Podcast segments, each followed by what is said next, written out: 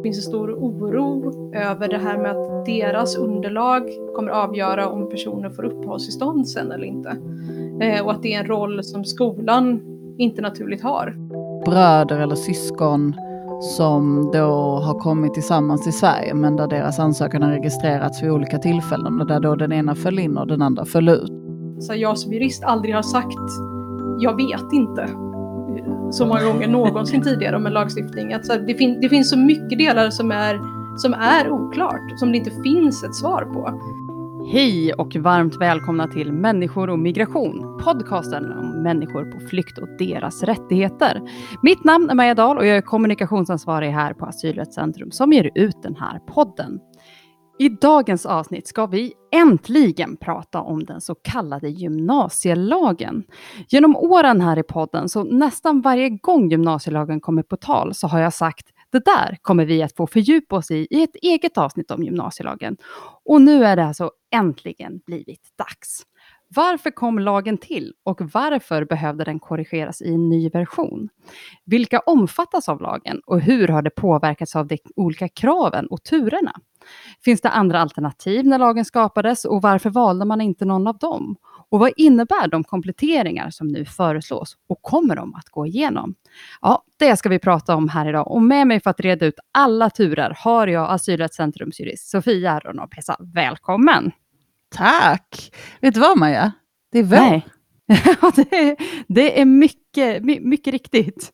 Jag tycker ändå det var viktigt att poängtera. Det kommer ju sluta vara det säkert och sen kommer det komma tillbaka och sådär. Men jag tycker ändå lite, lite hopp i luften kanske. Det är första lurevår som vi brukar kalla det innan det blir vinter igen. Mm, men vi brukar mm. kalla det så menar du bara du då? Nej, jag tror att det är ett allmänt uttryck. Eh, förutom att ha dig med mig här i podden som uppenbarligen har vårkänslor, är jag väldigt glad, så har vi dessutom fått en rejäl förstärkning. Och det är Asylrättscentrums egna gymnasielagen-expert, Siri Sandin från vårt Göteborgskontor. Välkommen! Tack så mycket. Det är väldigt, väldigt roligt att vara med. Ja, vad kul att du är här. Är det vår i Göteborg också? Det är vår i Göteborg och det är väldigt, väldigt fint också att få titeln gymnasielagsexpert. Det trodde jag aldrig jag skulle få när jag började med juridik, men det känns väldigt bra. Eh, ja, men du har ju också verkligen förtjänat den titeln Siri. Och i, i, dagens avsnitt ska vi ju prata om eh, gymnasielagen och vi vet ju att många som sitter och lyssnar nu är personer som stöttar de som har fått uppehållstillstånd genom lagen eller på annat sätt engagerade i den här gruppen. Och därför vet vi också att det finns många som sitter och behöver råd och stöd i hur man bäst stöttar på vägen till permanent uppehållstillstånd då bland annat. Och till er så har vi den 10 mars en utbildning, en digital utbildning där ni kan få ta del av praktisk information om de krav som ställs för att kunna ansöka om permanent uppehållstillstånd då efter studierna är färdiga och vilka fallgropar som finns där på vägen.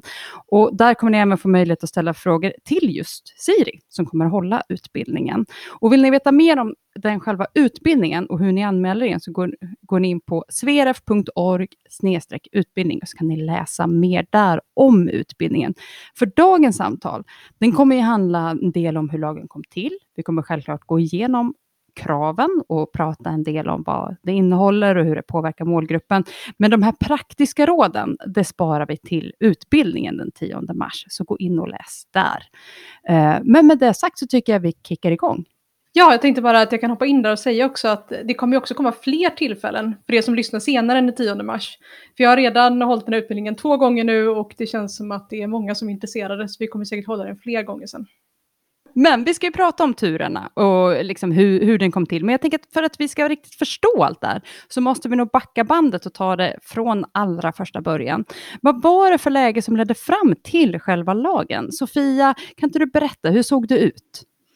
Jo, men vi eh, går ju då såklart tillbaka till eh, 2014, 2015 som ju ofta blir en utgångspunkt när man ska börja prata om för, förändringar i eh, migrationsrätten över de här åren. Det är ju då som de stora förändringarna började. Och det här sattes ju igång av att det kom ett väldigt stort antal människor till Sverige och vi brukar ofta prata om siffran att det var ungefär 160 000 eh, asylansökningar, vilket ju var ovanligt många.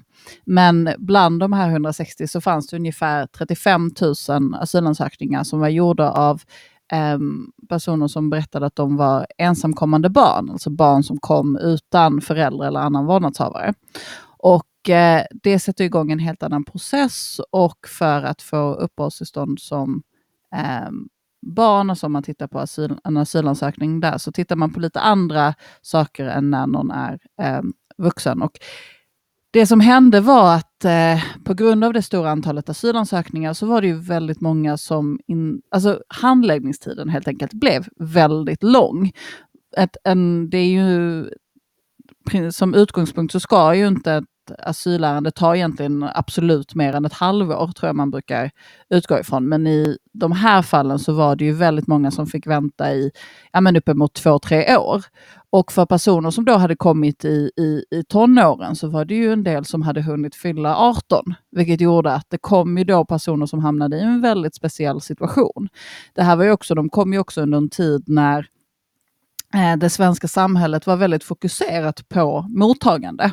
Och vi hade liksom stora egentligen, ja men eh, liksom en kollektiv eh, uppmaning till att engagera sig, vilket gjorde att de här ungdomarna som kom under den här perioden väldigt snabbt kom in i, i liksom sina skolklasser och de bodde hos eh, svenska familjer och de lärde sig svenska och så vidare. Och det var ju en märklig eh, för oss som var, var biträden för personer under den här perioden, att vi helt plötsligt hade asylsökande som, som pratade svenska under sin asylutredning eh, och i vissa fall kunde svenska bättre än, bättre än tolken som hände ibland. Liksom. Så det var ju verkligen personer som hamnade i en väldigt, väldigt konstig situation där de hade ansökt som barn och under eh, väntat här väldigt länge, hunnit fylla 18 och därmed blev bedömda på helt andra förutsättningar när de hade kommit hit. Och jag ska inte liksom gå in på frågan om medicinska åldersbedömningar, för det skulle jag kunna prata om i, i fyra avsnitt alldeles på egen hand. men, men det fanns ju också en, en hel del kontroverser kring Um, hur man använde sig av medicinska åldersbedömningar för att bedöma den här åldern och när vissa fall personer som själva uppgav sig vara eh, under 18 fortfarande blev bedömda då som, som över 18. Mm. Det är ju en lite speciell situation som de får, de här ungdomarna också, som har varit del av egentligen då två kontroversiella juridiska perioder. Så de har först varit en del av hela åldersbedömningssvårigheterna Eh, det, det, stod ju extremt mycket om det i tidningarna och det var väldigt belyst liksom, på den gruppen under den tiden. Och sen blir de en del av de här gymnasielagsförändringarna. Så det har ju varit, redan från det du berättade, den tiden du berättade om där Sofia, att det har varit ett väldigt, väldigt, väldigt stort fokus på dem. Mm. Vad hände då när de skrevs upp i ålder? Du säger att de bedömdes som vuxna. Vad hände då med deras asylansökningar? Ja, alltså som sagt, det är inte så att man får automatiskt asyl bara för att man är barn.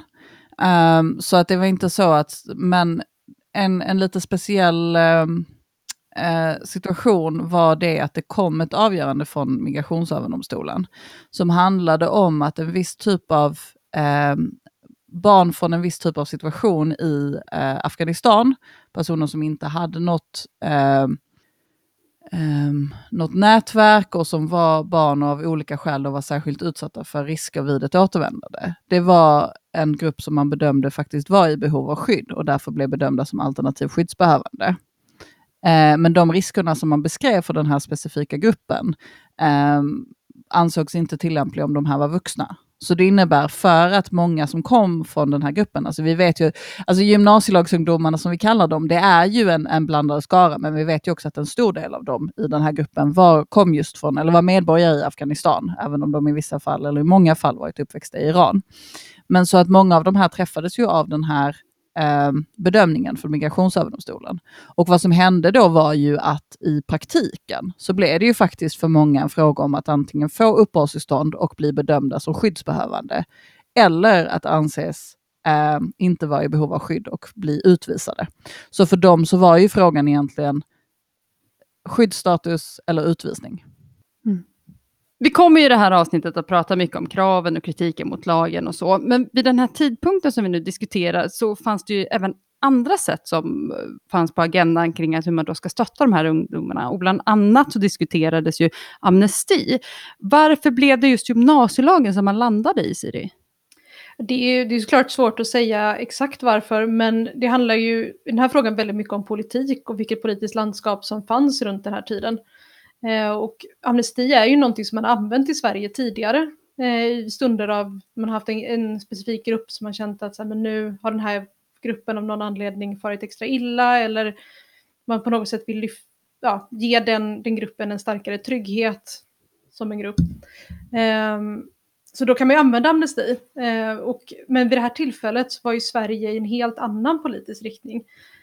Jag kan dra lite kort bara hur det såg ut rent lagstiftningsmässigt runt den här perioden. Eh, och det som hade hänt då, det var ju att sen tidigare så har vi en lag som heter utlänningslagen som har funnits, den har funnits sedan 2006 och den såg ganska liknande ut innan där också, så det har inte hänt så mycket på svensk migrationslagstiftning på ganska lång tid.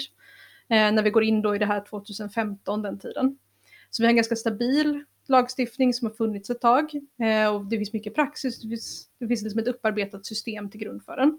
Och sen så kommer, så kommer det fler flyktingar än tidigare till Sverige och det som händer hos, på politisk nivå då, det är att man går in och ser att vi behöver ta emot färre personer i Sverige. Man vill föra in liksom de här signalpolitiska elementen och visa att Sverige inte är ett lika bra land för, för flyktingar. Och då lägger man till den tillfälliga lagen. Och den tillfälliga lagen är ju en väldigt, den kom till väldigt, väldigt fort. Den har ganska begränsade förarbeten och gjordes, just, gjordes väldigt hastigt på grund av den politiska situationen som var just då. Och den har ett tydligt syfte som är att begränsa antalet personer som skulle få, få uppehållstillstånd i Sverige. Och när då amnesti samtidigt kommer på tal för en utsatt grupp, då är det ju antagligen så att politikerna har svårt att motivera det. Att det är svårt att eh, få liksom mm. politiskt, eh, politisk majoritet. Och då ser man ju också då att de har precis börjat med den här tillfälliga lagstiftningen. Så de har precis börjat lappa på det här ganska, annars ganska stabila regelverket som vi har. Så då har man lagt den, den tillfälliga lagen och så tänker man kanske då istället att men då kan vi göra fler tillägg till den tillfälliga lagen. Så det här är liksom början på ett stort lapptäcke av, lag, mm. av lagstiftning med ganska begränsade förarbeten och ganska mycket nytänk. För gymnasielagen är ju här också inte riktigt jämförbart med tidigare studietillstånd utan det är lite av en, av en ny uppfinning. Så att jag tänker att det är, min analys är att det inte fanns politiskt mandat för amnesti runt, runt det här tillfället och man istället redan hade börjat med det här lappverket som är den tillfälliga lagen och tänker att man fortsätter i den riktningen istället. Ja men mm. precis, det handlar ju om att eh, den tillfälliga lagen var ju signalpolitik, alltså uttryckligen att man ville skicka en signal. Och då blir det ju svårt att skicka samtidigt andra signaler. Det är också där det har blivit en väldigt stor, eh, stor diskussion i just vilka signaler sänder lagstiftningen ut. Men där ser vi ju också att gymnasielagen har ju kanske ibland inte helt eh, lyckats i försöket att få det att inte framstå som en signal, utan det har ju tvärtom nästan förlängt diskussionen. Men det är ju en annan, annan reflektion. Men det, det, är ganska intressant i relation till det här, alltså hur kravet om amnesti överhuvudtaget kom upp, alltså hur det politiskt debatterades från första början. För att, eh, ja, men jag tänker att många av oss minns just det här, eh, ja, men alltså, det började på Mynttorget. Jag tror att det började som demonstrationer på Mynttorget, att det var många, ehm, just när vi pratar om den här gruppen som, som drabbades av lagstiftning på väldigt många olika sätt, och som du nämnde Sofia, av de långa handläggningstiderna, så många av de som riskerade utvisning samlades ju i stora demonstrationer på Mynttorget i Stockholm, och demonstrerade för att stoppa utvisningarna till Afghanistan. Eh, och sen flyttade de till eh, trappan på Medborgarplatsen. Eh, och satt där i, vad var det, 56 dagar, någonting sånt. Ja, det var länge. Ja. Uh, och där var det ju, från deras håll så var det tydligt krav på amnesti. Uh, och jag vet att Fatemeh Kavari, som var väl talesperson för den här gruppen, som senare då blev Ung i Sverige, organisationen, men att, att hon har ju sagt efteråt att när gymnasielagen kom så förstod man ju till viss del att det kanske var en liten vinst, men det var ju absolut inte så det kändes när den kom. Att, att man hade fått igenom någon form av förändring, för det som var viktigt för dem var ju amnestin. Mm. Men jag tänker att det, det, har man ju märkt sen senare också, att, att gymnasielagen, både den första och den andra förändringen då som kom, har ju hela tiden haft ett syfte att omfatta många i den här gruppen, men det har istället blivit att det hela tiden minskar vilka som faktiskt kommer igenom de här olika nålsögonen. Så det är väldigt prestationsbaserad lagstiftning som gör att många faller bort. Och så hade ju inte varit fallet med en amnesti, utan då hade ju alla fått liksom en trygg bas från början och man hade kunnat tydligt säga att så här, den här gruppen omfattas. Nu har det ju blivit så att man har sagt att en grupp omfattas, sen har det successivt ändrats efterhand vilka som faktiskt kommer igenom liksom, det här systemet. Precis, och även om man kommer igenom liksom första, för det är väl det, alltså det är så här, amnestier kan ju också upp, alltså amnestier kan ju också innehålla krav. Ehm, men då är det ju bara vid ett tillfälle de här kraven behöver lösas. Det som har blivit liksom märkligt med gymnasielagen är just att det här har varit, även om du kommer över första tröskeln, så betyder inte det att du kommer över nästa tröskel. Så att man liksom, det faller bort folk kontinuerligt istället för att det bara finns ett tillfälle då det är liksom ett ja eller ett nej. Mm. Jag tycker vi kommer komma in på de där kraven lite senare, men jag skulle ändå vilja stanna här när jag, gymnasielagen blev gymnasielagen 2. Eh, och det är att eh, när, när den då så kallade gymnasielagen röstades igenom i riksdagen, riksdagen och började gälla i juni 2017, så i april 2018 så konstaterade man då att endast 130 personer fått uppehållstillstånd genom lagen. Vad var det som gjorde att det var så få som omfattades där den, i den första vändan? Det var ju det här rättsfallet som, eh, som Sofia nämnde tidigare från Migrationsöverdomstolen. Som kom, den kom ju ungefär samtidigt som eh, regeringen gick ut och eh, la själva lagförslaget eh, för den första gymnasielagen. Eh, och det handlade om att personer som då kom och inte kom till Sverige som ensamkommande och inte hade ett ordnat mottagande så de hade inga föräldrar eller vårdnadshavare eller andra som kunde ta hand om dem i hemlandet eh, och fortfarande var barn. Den gruppen var den gruppen som till stor del eh, omfattades av den här första gymnasielagsdelen. Eh, och de då i det här rättsfallet så sa man att de ändå till stor del skulle få alternativ skyddsstatus, så de fick ändå uppehållstånd och skydd. Eh, och det gjorde ju att de kanske kunde få längre uppehållstillstånd på grund av gymnasiestudier men att de ändå fick uppehållstillstånd. Så att i slutändan så, så var det just den paragrafen som man pratade om som den första gymnasielagen, den, den innefattade inte så många som kanske, man kanske från början hade trott. Mm. Vad gjorde man då för att liksom förändra så att fler skulle kunna omfattas? Det som man gjorde var ju att titta lite på vilka, vad förutsättningarna var för den här gruppen. Och det som man såg då, det var ju att jättemånga som också Sofia var inne på tidigare, de hade hunnit fylla 18. Så det som man behövde göra för att fånga in resten av den här gruppen, det var ju att också då att göra en paragraf som innefattar de som är över 18. Så personer som kommit som, som ensamkommande och sen haft väldigt långa handläggningstider hos Migrationsverket. Och då blev det 15 månader som man landade på och det är för att det är det som står som ett som är standard i eh, skyddsgrundsdirektivet, att det är så lång handläggningstid som, det är liksom gränsen för den handläggningstid man ska ha, eller kan ha. Eh, man skulle helst ha kortare handläggningstid såklart, men det är en, det är en sån gräns. Eh, så då skulle man vara, man skulle ha liksom väntat så länge i Sverige som 15 månader på att få sitt beslut och sen skulle man ha fyllt 18. Eh, så att man försöker fånga upp den här gruppen då som på grund av de långa handläggningstiderna hunnit fylla 18 och då inte får uppehållstillstånd. Om vi då ska gå in på kraven, eh, vem är det som till en början då bara ens kan ansöka? Du var ju inne lite grann på det nu Siri, just när det gällde åldern på den sökande. Eh, men vilka an, vilka, vad annat måste man uppfylla för att kunna ansöka om uppehållstillstånd? På det här sättet? Um, ja, det här det var ju väldigt begränsad. Det här är ju som sagt, jag kan börja med att säga det också, börjar man alltid säga när man pratar om gymnasielagen, att gymnasielagen är ju i dagsläget inte en lag, utan det är en rad paragrafer i den tillfälliga lagen. Så det här är liksom ett tillägg, som jag sa där i början, till den tillfälliga lagen. Eh, och det här man kallar för nya gymnasielagen, då syftar man ofta på en paragraf som heter 16F, som man la till i den här tillfälliga lagen. Och i den här, den paragrafen, man kunde bara ansöka med anledning av den paragrafen under tre månader. Så det, det går inte att ta upp det nu, i den paragrafen. Det var liksom under tre månaders tid, när lagen kom, som man kunde ansöka. Och då skulle man som sagt man skulle ha väntat i 15 månader på att få sitt beslut från Migrationsverket. Eh, och man skulle ha fyllt 18 och sen skulle man också ha kommit som ensamkommande. Så det var några av grundkraven där. Och sen andra krav eh, var att man skulle, man skulle ha som avsikt att studera. Och det är också ett viktigt krav, för det är, en, det är ett studieuppehållstillstånd, men eftersom många hade hunnit få avslag vid den här tidpunkten så hade ju många kanske varit tvungna att avsluta sina studier. Så det, det, var inget krav att man gick på gymnasiet när den här lagen kom, utan det var ett krav att man skulle, ha vilja, att man skulle börja på gymnasiet om man fick uppehållstillståndet.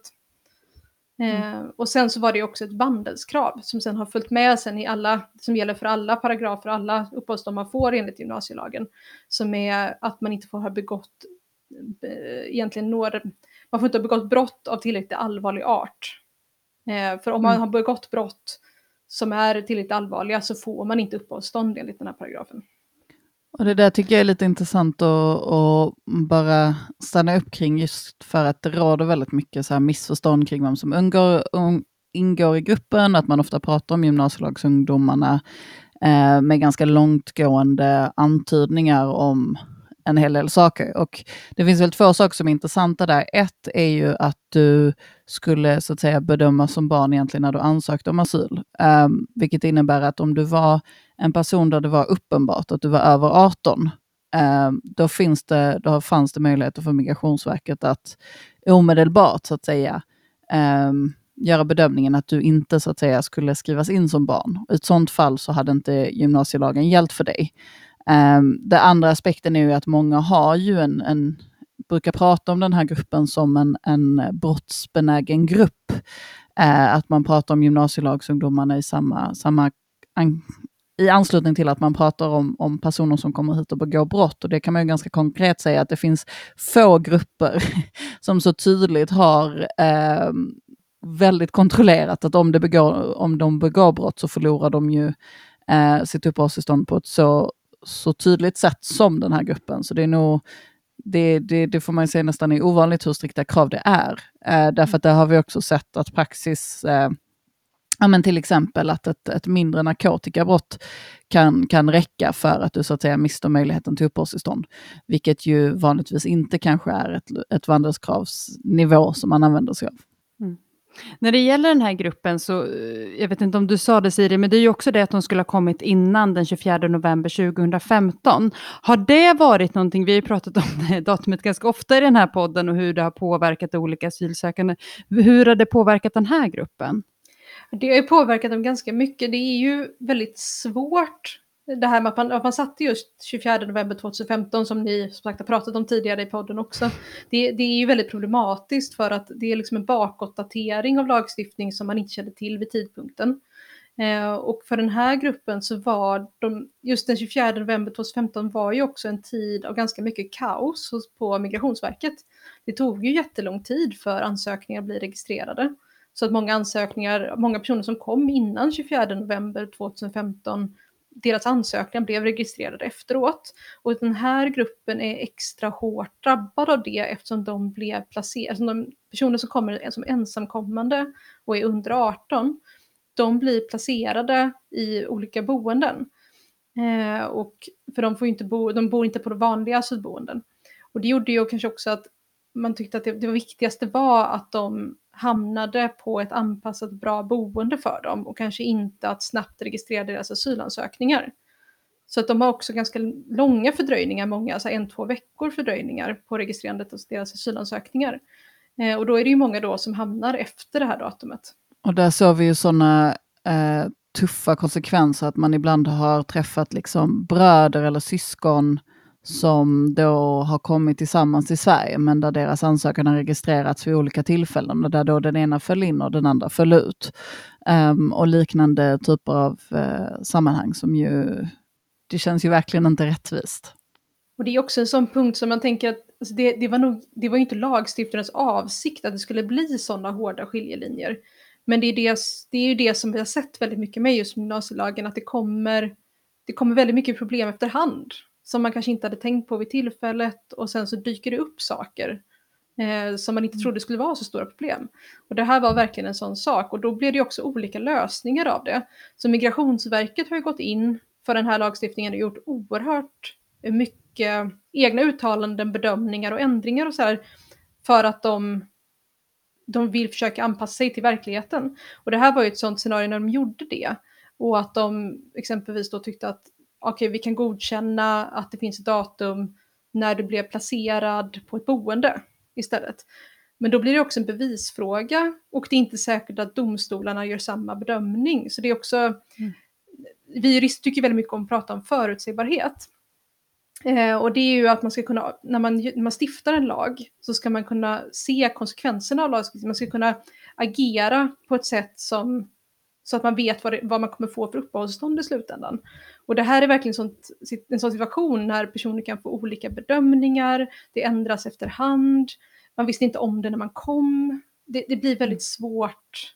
Som Sofia var inne på, det här med att syskon kan få olika beslut. Vi ser att man får olika beslut vilken, beroende på vilken instans som prövar ärendet och sådär. Det, det är svårt för den enskilde. Och det kan man lägga till, alltså just det här att det finns alltid liksom ett datum för när en lag eh, träder i kraft. Så jag menar, alltså gränsdragningar är alltid, alltså förekommer alltid. Det som var så speciellt med just det här som, som Siri var inne på är just att det skedde vid ett liksom, tillfälle utan förberedelsetid. Alltså vanligtvis så får man ju liksom en uppstartsträcka där man är så här, okej okay, jag vet att det här ska börja gälla, så nu kan jag börja anpassa mitt beteende i enlighet med det här.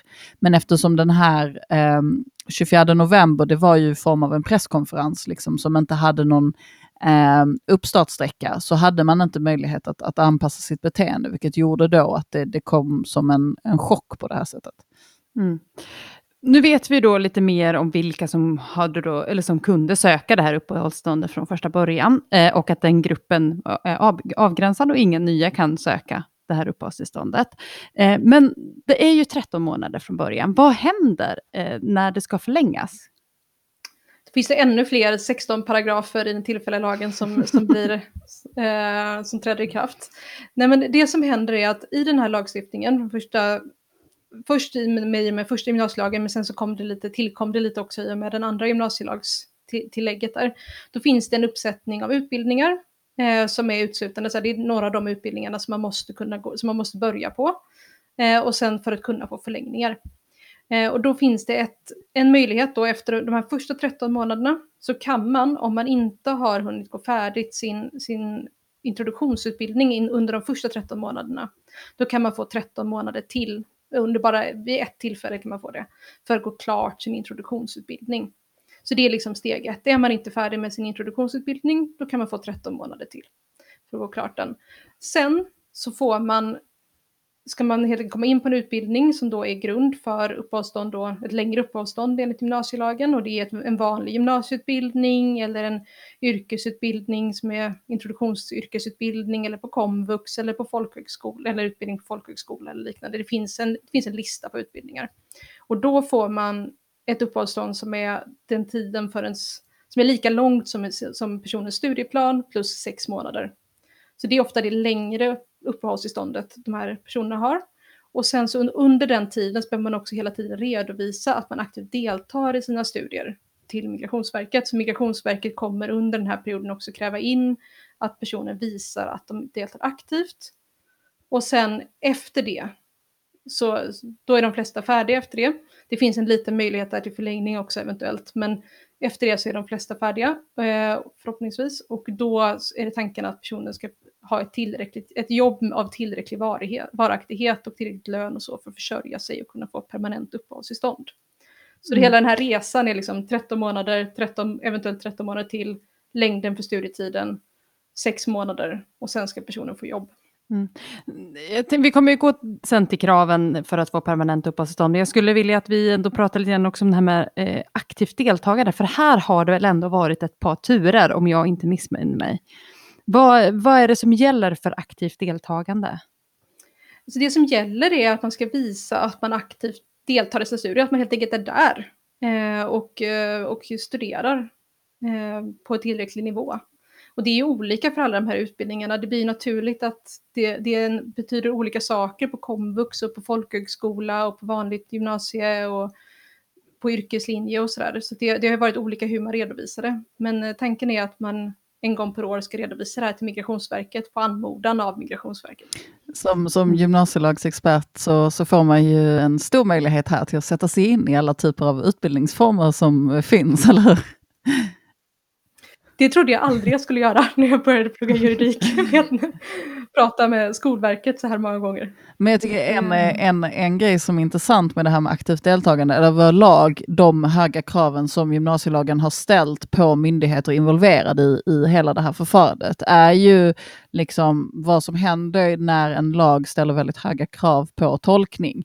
Så du har ju varit inne på det här, men jag tycker ändå med aktivt deltagande så finns det en väldigt tydlig koppling därför att man att hur man skulle redovisa aktivt deltagande var ju någonting som var relevant information från sekunden lagen började gälla. Men det tog ju eh, ganska lång tid innan Migrationsverket släppte information om hur man skulle förstå det här. Så då fanns det ändå någon slags glapp i så här att man stod då som ja, men, skolor och liknande och visste inte riktigt, eller som enskild då som omfattades och visste inte riktigt vad krävs av mig här för att jag ska uppfylla det här. Um, och att sen när det väl kom, den informationen kommer, då kan det ju vara lite svårt att göra retroaktivt i liksom hur man ska få fram all information och sådär. Så det, det, är bara en, liksom, just det här med aktivt deltagande och vad som händer där och hur liksom allting måste klaffa kring alla steg liksom och alla som är involverade. Det, det exemplifieras väldigt tydligt just i den här typen av situationer. Det är väldigt viktigt det du tar upp Sofia. Vi på Asylrättscentrum, en del av vår grundverksamhet är ju att vem som helst ska skicka in frågor och höra av sig till oss. Eh, och det som vi har sett under, eh, under hela den här gymnasielagstiden nu, det är ju att skolorna också är oerhört förtvivlade över det här ibland. Att det är jättemånga inom skolan som hör av sig till oss och inte vet hur de ska tolka det här eller vet hur de ska göra. Och att det finns en stor vilja inom skolan såklart att göra rätt. Men att det också finns en stor oro över det här med att deras underlag kommer avgöra om personer får uppehållstillstånd sen eller inte. Ja, har... eh, och att det är en roll som skolan inte naturligt har. Nej, och vi har ju sett ibland att folk skriver in och det visar sig att de har gjort fel, även om det är uppenbart att de hade alla intentioner att göra rätt. En sak som jag tycker blir nästan det alltså det som har varit kanske svårast att förmedla till människor som är inte jurister och som behöver förhålla sig till gymnasielagen, är att gymnasielagen faktiskt rent juridiskt inte är en skyddslagstiftning. Och med tanke på hur vi har liksom bakgrunden vi har tagit upp nu och så vidare är det ju lätt att tänka sig att det här har varit en lagstiftning som kan liknas vid nästan ett, ett eh, asylärende, så att det nästan är som att de är flyktingar, för de har fått uppehållstillstånd för att man intuitivt tänker att de inte kan återvända till sitt hemland. Men, men, men så ser det rent juridiskt inte ut, utan gymnasielagen kan mer nästan liknas vid ett uppehållstillstånd som man får att, eh, ja men säg att du kommer från eh, eh, USA och gärna vill studera i, i Sverige och då få ett uppehållstillstånd för möjligheten att vara här en tid och, och studera. Det, det, liknar nästan mer ett sån typ av, av uppehållstillstånd. Och det, det som är skillnaden där, det är ju att man i eh, skyddsärenden eller liksom ärenden när man får asyl, så bekräftas det liksom i beslutet att du har ingen, eller du har ingen möjlighet att återvända till ditt hemland för det är fara för dig i ditt hemland. Därför så finns det en mycket större börda på Migrationsverket att säkerställa så att säga att ditt ärende är korrekt utrett och att vi har liksom tagit hänsyn, eller till att Migrationsverket har tagit hänsyn till allt som kan hända dig i ett hemland. Men ett sånt uppehållstillstånd som gymnasielagen är, är mycket mer att ni kan tänka er liksom ett, ja men liksom nästan ett formulär där man liksom ska kryssa i. Är de här kraven uppfyllda? Ja, nej, ja, nej, ja, nej. Ja, men är det nej på någon av de här? Ja, men då uppfyller du inte kraven för det här tillståndet och då har du inte rätt till uppehållstillstånd. Um, och det, det blir ju ganska så att säga även om konsekvenserna för den enskilda blir väldigt tuffa i det enskilda fallet, så är ju en grundpremiss just för att eh, omfattas av, av gymnasielagen att man skulle ha fått nej på sin asylansökan. Vilket innebär att rent juridiskt så har de här personerna bedömts inte vara i behov av skydd. Och det gör ju också att det blir en väldigt begränsad möjlighet att, att ta hänsyn till saker som man tycker är liksom väldigt självklara uttryck för hur den här gruppen har det. Håller helt med där. Och det, det, som, det som märks väldigt, väldigt tydligt är ju i den förvirringen är ju alla frågor som vi får igen då. Ehm, och där är det väldigt, väldigt många som kanske i överklagandeprocessen vill, vill anföra att ja, men den här personen har mått väldigt, väldigt dåligt. Den här personen har inte klarat av sina studier för att den här personen har PTSD eller liknande och en väldigt, väldigt svår och ömmande situation. Eh, och det känns väl såklart väldigt, väldigt rimligt att man ska kunna göra en sån sak, att så här, det är så samhället ser ut i övrigt, att mår man väldigt dåligt ska man kunna bli sjukskriven och att sådana saker ska kunna påverka utgången i ett mål. Men i gymnasielagen så, så, har det väldigt, som du var inne på Sofia, det finns en väldigt, väldigt liten och begränsad möjlighet att ta hänsyn till det. Och den möjligheten som finns att ta hänsyn till att en person mår dåligt eller liknande, det är att man kan, om man har läkarintyg, få, få tillåtelse att studera på deltid det är liksom den, den lilla ventilen som finns för den som inte mår bra. Om man då tar i beaktande att det här är en grupp som är mår, där många må, har varit med om väldigt, väldigt, väldigt mycket och, må, och många mår väldigt, väldigt dåligt. Eh, så, så är det ju många som, vis, ja, tyvärr ser vi att många faller bort här. För att det mm. första som en person gör om personen mår dåligt är kanske inte att göra allting i rätt ordning, att skaffa ett korrekt läkarintyg, att få godkänd studieplan för deltidsstudier av sin skola, att skicka in det här till Migrationsverket, utan det som i verkligheten kanske händer är att man sakta har svårare att klara sina studier tills, tills det gått för långt. Och man plötsligt då inte har en aktivt, inte kan redovisa aktivt deltagande, inte har varit tillräckligt mycket i skolan. Det här är ju liksom tonåringar som varit med om jättemycket, många eller är runt mm. 20 liksom. Och det är mycket mm. som händer i livet och det är svårt, men den här lagstiftningen tar inte hänsyn till det i den utsträckningen som de kanske hade behövt. Mm. mm. Du var inne på det tidigare Siri, eh, när det gäller då den här gruppen att eh, hur liksom, eh, det ser ut kring uppehållstillstånden, att efter eh, färdiga studier då så har man sex månader på sig att eh, få ett jobb. Eh, och det finns även där då andra krav som måste uppfyllas för att då kunna få permanent uppehållstillstånd efter det här. Eh, och jag vet att en, det har varit en hel del förvirring kring frågan vad som gäller om då vad varaktig anställning ska vara och bland annat då om provanställning ska räknas. Har alla tveksamheter kring hur anställningar och sånt ska se ut, har det rätt Äh, vad tror du själv Maja? Nej, så långt, så långt skulle jag väl inte... så långt skulle jag inte gå. Men eh, det har absolut blivit lite klarare. Eh, framförallt i, prov, eller i provanställningsfrågan i alla fall. Eh, och det, en varaktig anställning till att börja med, den hanteras i, igen då, i en paragraf i den här tillfälliga lagen. Och det kan vara bra att också veta att den paragrafen kom inte till på grund av gymnasielagen. Utan den kom till för att kunna ge permanent uppehållstillstånd till, till skyddsbehövande och andra som har tillfälliga uppehållstillstånd. Alltså personer som redan har uppehållstillstånd och kommer få fortsätta uppehållstillstånd ändå antagligen i Sverige. Har, det är liksom som en bonusparagraf till dem, att så här, har de, kan de försörja sig och har en varaktig anställning och så här, då kan man få permanent uppehållstillstånd. Eh, och det var liksom den paragrafen som man bestämde sig för att använda även för de som får uppehållstillstånd på grund av gymnasiestudier. Problemet där är ju som, som liksom det som Sofia var inne på, att de här har ju ingen annan skydds grund att falla tillbaka på sen.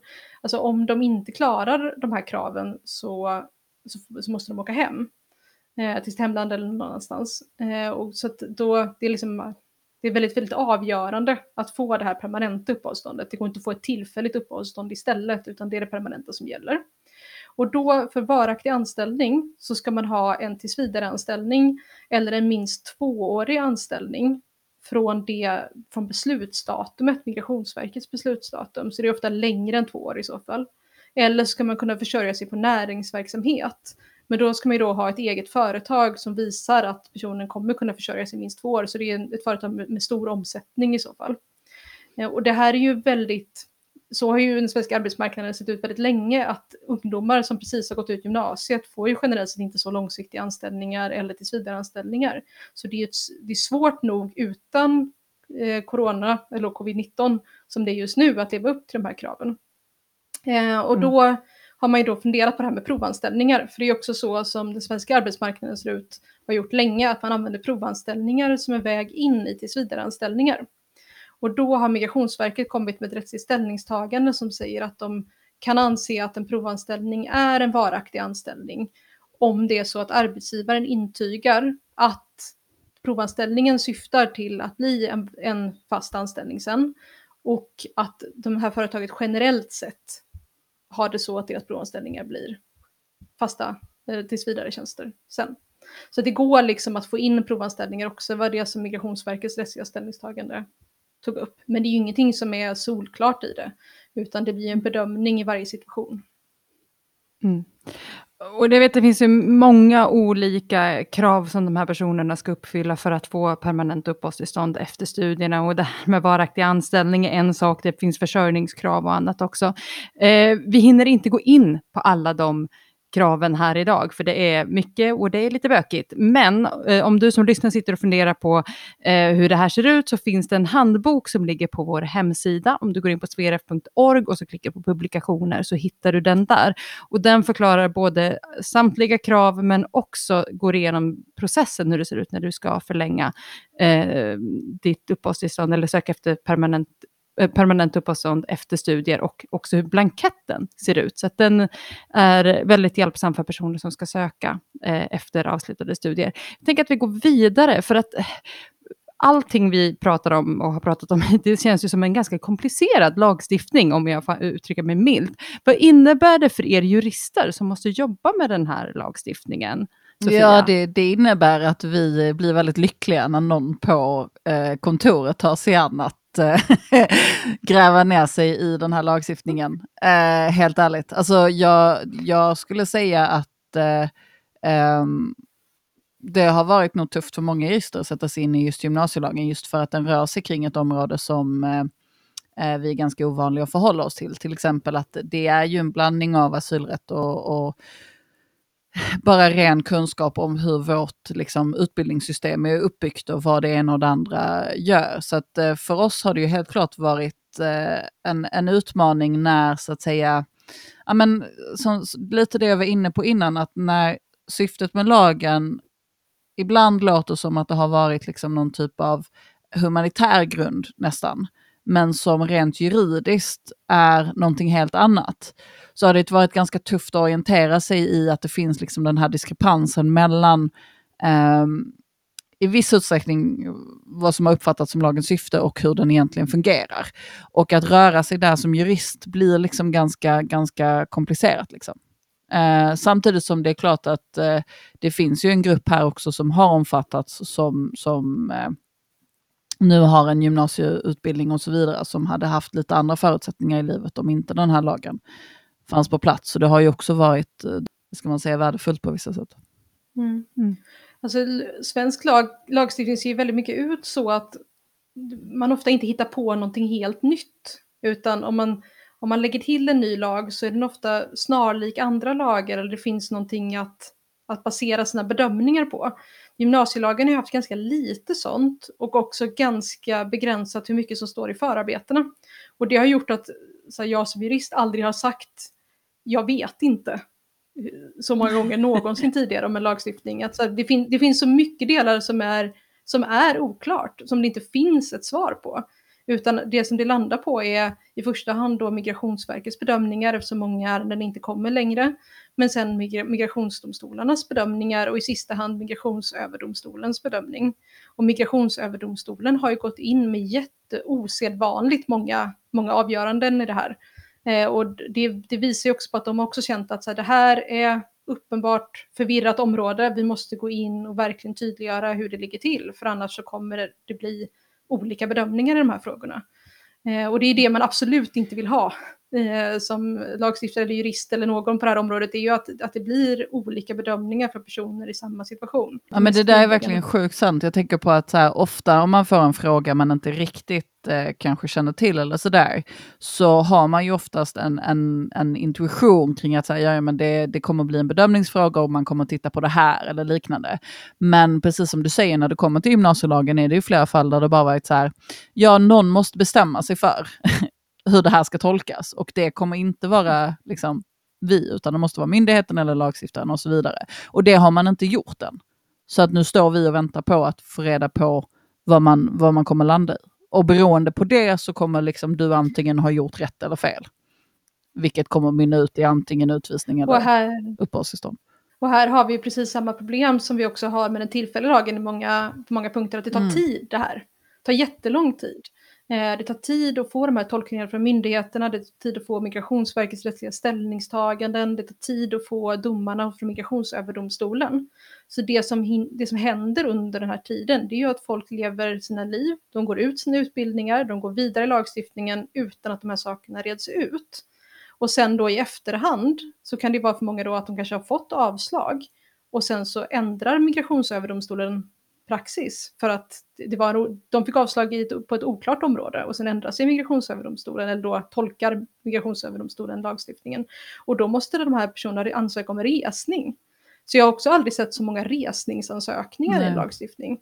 Och det är många av dem som också går igenom, vilket ju också är väldigt, väldigt ovanligt. Det är ett så här extraordinärt rättsmedel som inte ska användas så ofta. Och det som också gör det så märkligt är ju att den här gruppen, alltså gymnasielagsungdomarna, då är och blir ständigt aktuella. De är ju alltid så att säga på något sätt eh, en del av samtalet och det behövs nya, på grund av den här liksom bristen på eh, helt tydlig lagstiftning så har det då skett att det behövts flera korrigeringar och för varje korrigering så blir det fler otydligheter och fler som faller utanför och fler problem. Och den här gruppen får liksom aldrig riktigt um, andas ut. Uh, och fortsätter vara så att säga mm. verkligen i, i uh, offentlighetens öga på något sätt.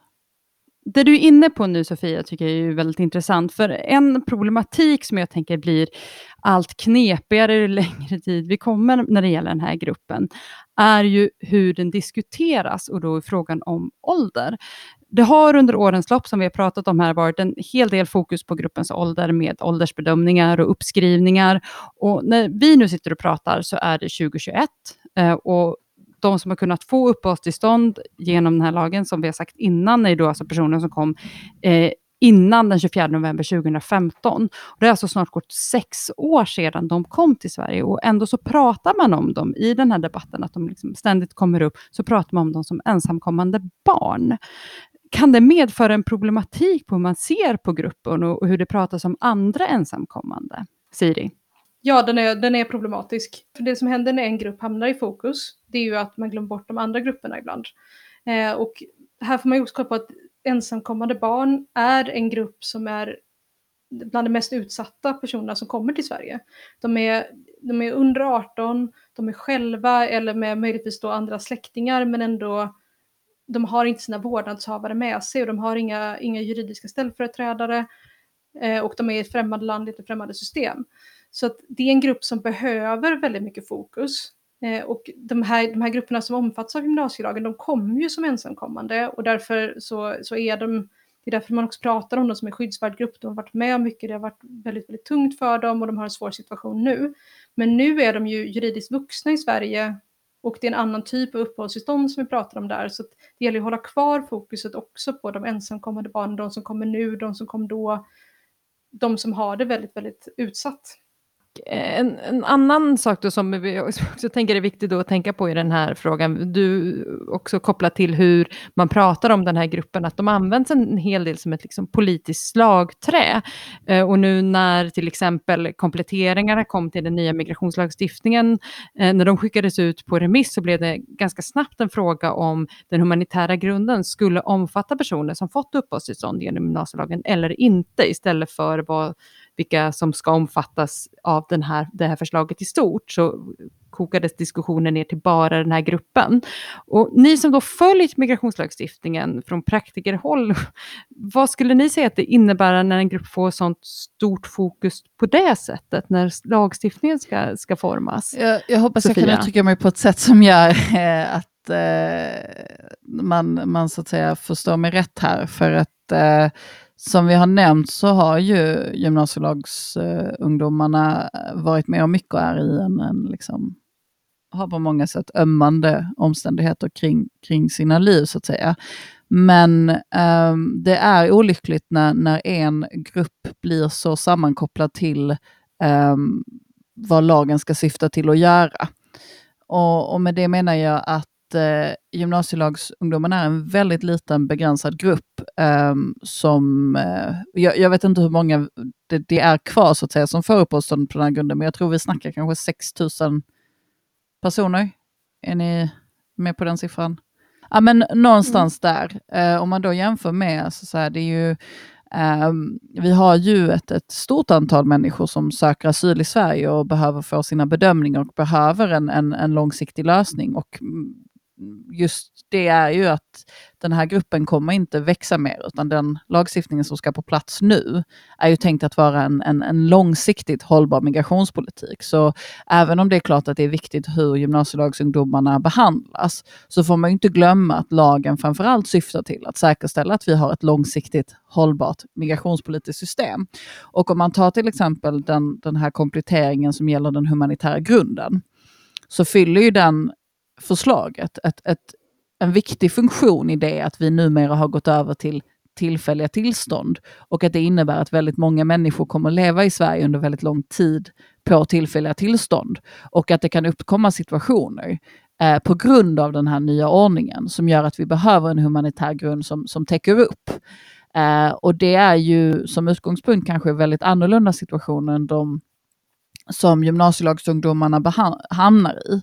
Och det blir lite, lite problematiskt ibland om samtalet endast handlar om hur specifika lagförslag påverkar just den här gruppen. Eftersom det är en väldigt unik situation och eh, vi får inte glömma eh, de andra liksom, grupperna som, som också kommer påverkas av, av de lagförslagen som läggs fram. Jag, jag tror också att det, det, är ju lätt att när en grupp så tydligt har blivit föremål för um, ganska starka um, fördomar och ganska starka liksom, missförstånd, att det blir otrolig symbolik kopplat till hur den här gruppen hanteras, som också gör det svårt att ibland gå fram med, med eh, lagförslag som, som kanske syftar till, till annat, men som också påverkar den här gruppen. Du nämnde ju nu, eller vi pratar ju nu om kompletteringar, men det har ju kommit andra kompletteringar som faktiskt handlar om just den här gruppen. Eh, Siri, du har precis skickat in remissvaret, men om vi börjar med liksom kompletteringarna, vad innebär de? Det som regeringen har, säger i sitt lagförslag, det är ju att de har sett att eh, corona, covid-19, då, det påverkar arbetsmarknaden mycket och negativt. Så det har blivit väldigt, väldigt svårt för den här gruppen att uppfylla kraven på varaktig anställning i tid eh, inom de här sex månaderna. Så det man föreslår är att istället ta 12 månader, så man får lite längre tid på sig. Det är fortfarande ett väldigt hårt krav, men, det, men då är det ändå längre än sex månader. Och att man också ska kunna börja räkna in lite andra grejer i den här varaktiga anställningen.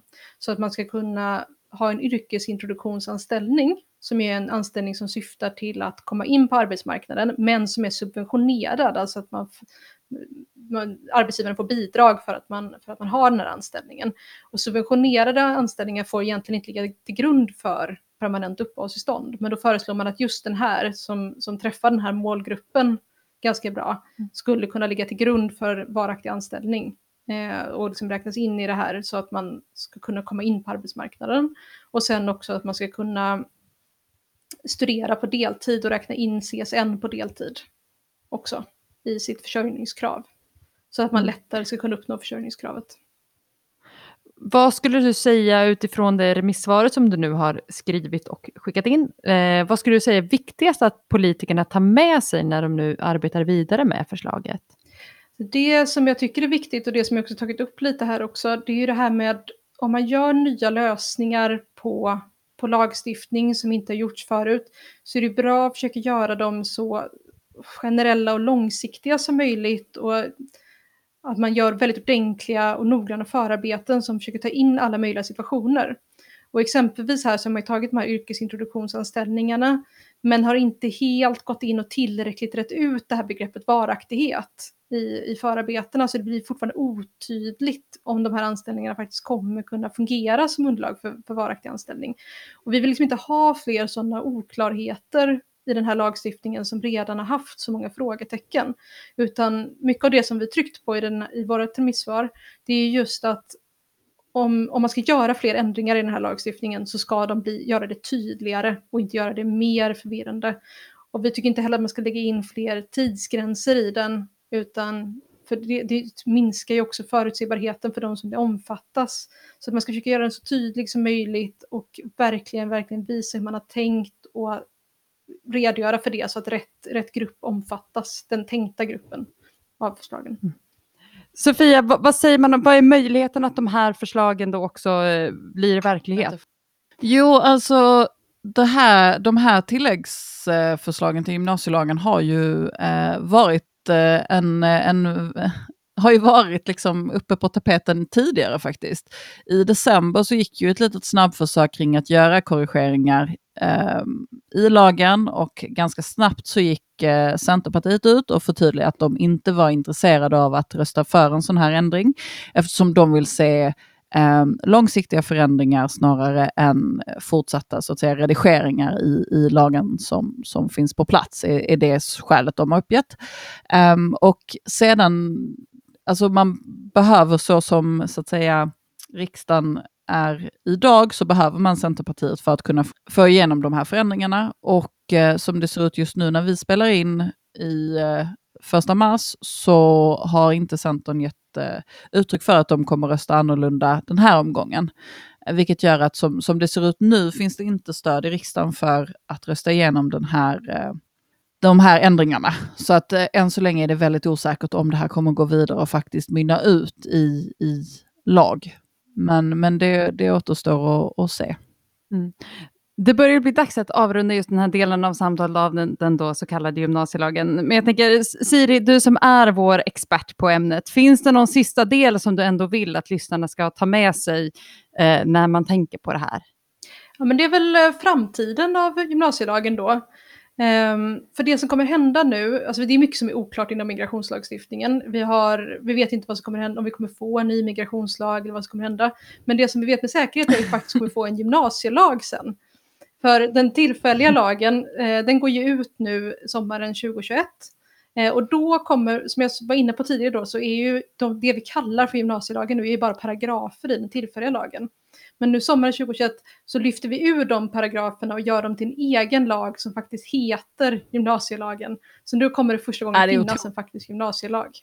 Så jag kan alltså alla gånger jag twittrar och skriver om då den så kallade gymnasielagen snart skrota de där två SK. vad du kommer att spara tid ja, och tecken. Jajamän! Men det är, också, det, är, det är också väldigt viktigt att veta att så här, det kommer fångas upp.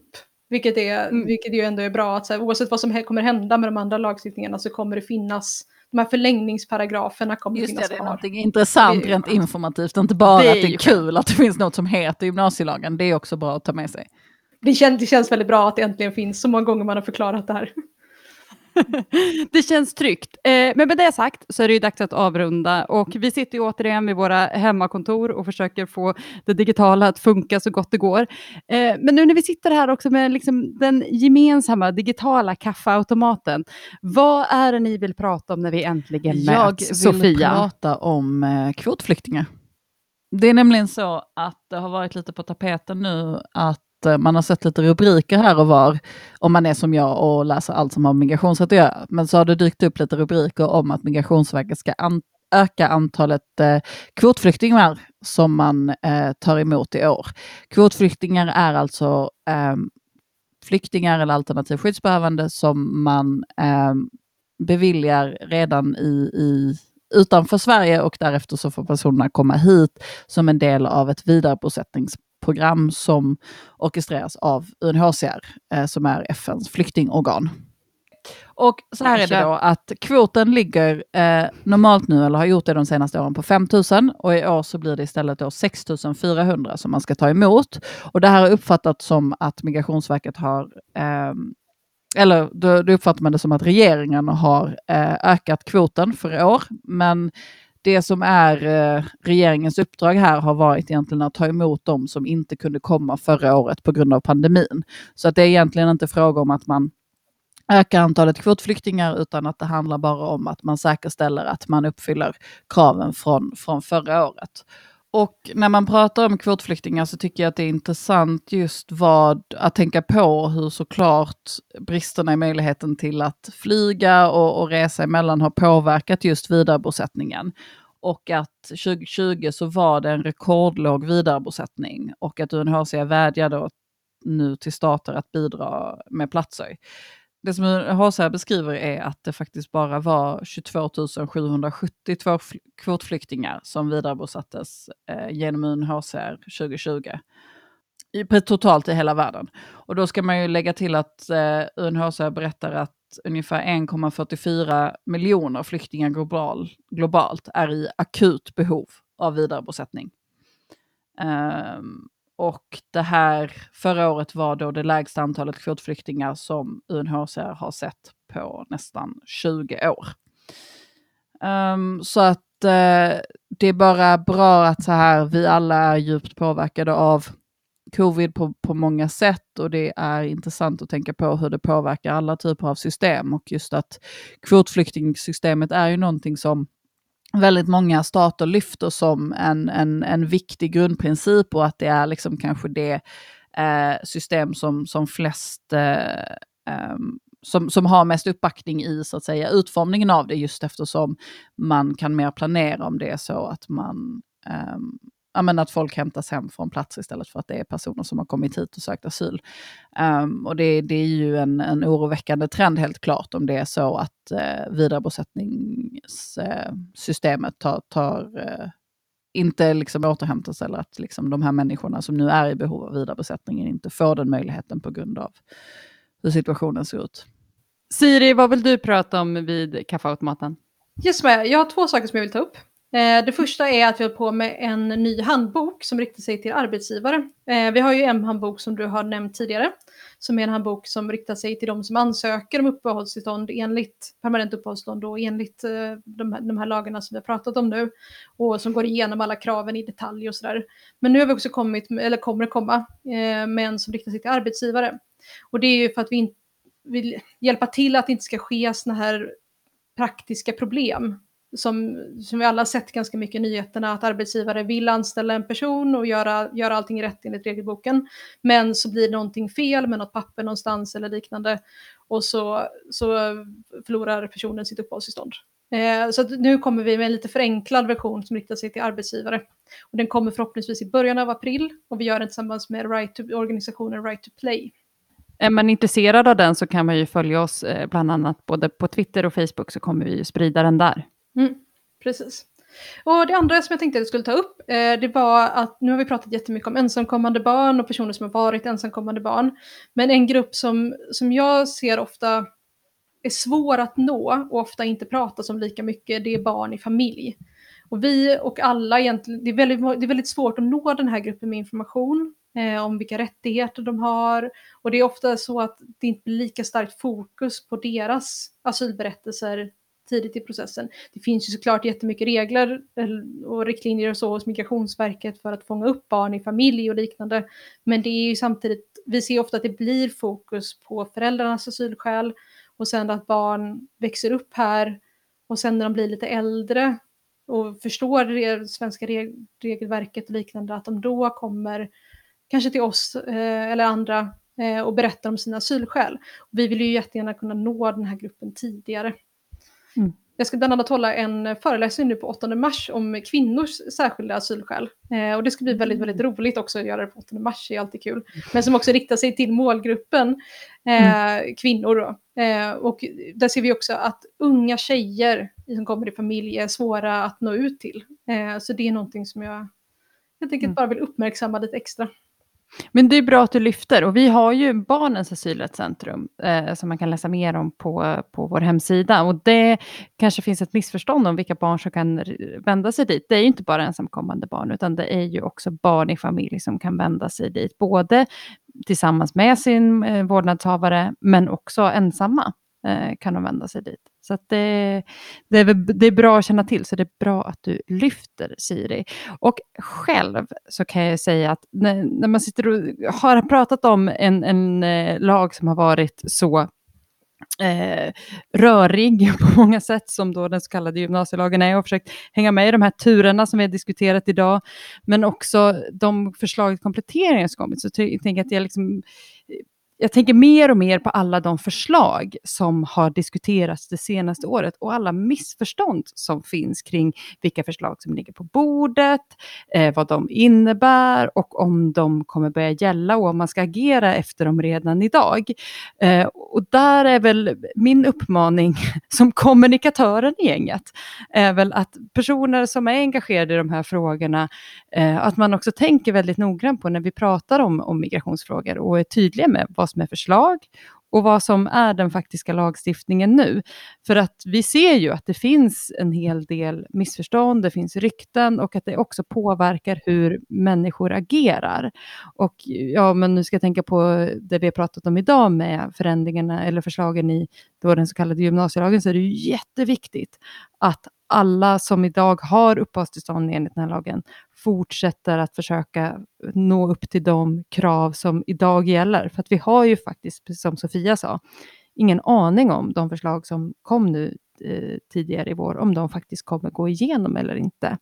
Eh, men Asylrättscentrum, vi gör ju vårt bästa för att försöka sprida ut eh, den information om nuvarande lagstiftning så gott vi kan. Så tänk på det att ni kan, alltid kan gå in på sveruf.org och läsa mer om vad det är som gäller just nu. Och är ni det minsta osäkra, så kan ni alltid mejla till oss på info.svrf.org, så får ni hjälp och råd helt kostnadsfritt i vad, hur lagen ser ut just nu och vad det är som gäller i både allmänt men även i enskilda ärenden såklart. Eh, med det sagt, Dags att avsluta dagens avsnitt. Jag känner mig lite mer klok, lite mer förvirrad. Men det gör jag ju tack vare att ni har suttit och pratat med mig om det här. Så tusen tack Siri Sandin, vår gymnasielagsexpert i Göteborg. Och Sofia Ranopesa, mm. vår eh, politiska ja. expert. Säga, tusen tack för, as always, Maja, for being ja. you. ja, tack för att jag är jag. tack båda två, det har varit jätteroligt att vara med. Alltså det varit så kul att ha dig med. Vi har ju pratat om det så, så länge att vi måste få med Göteborgskontoret. Eh, och den som saknar ordvitsar kanske får helt enkelt skicka ett mejl så kan vi försöka skicka över någon på mejlen.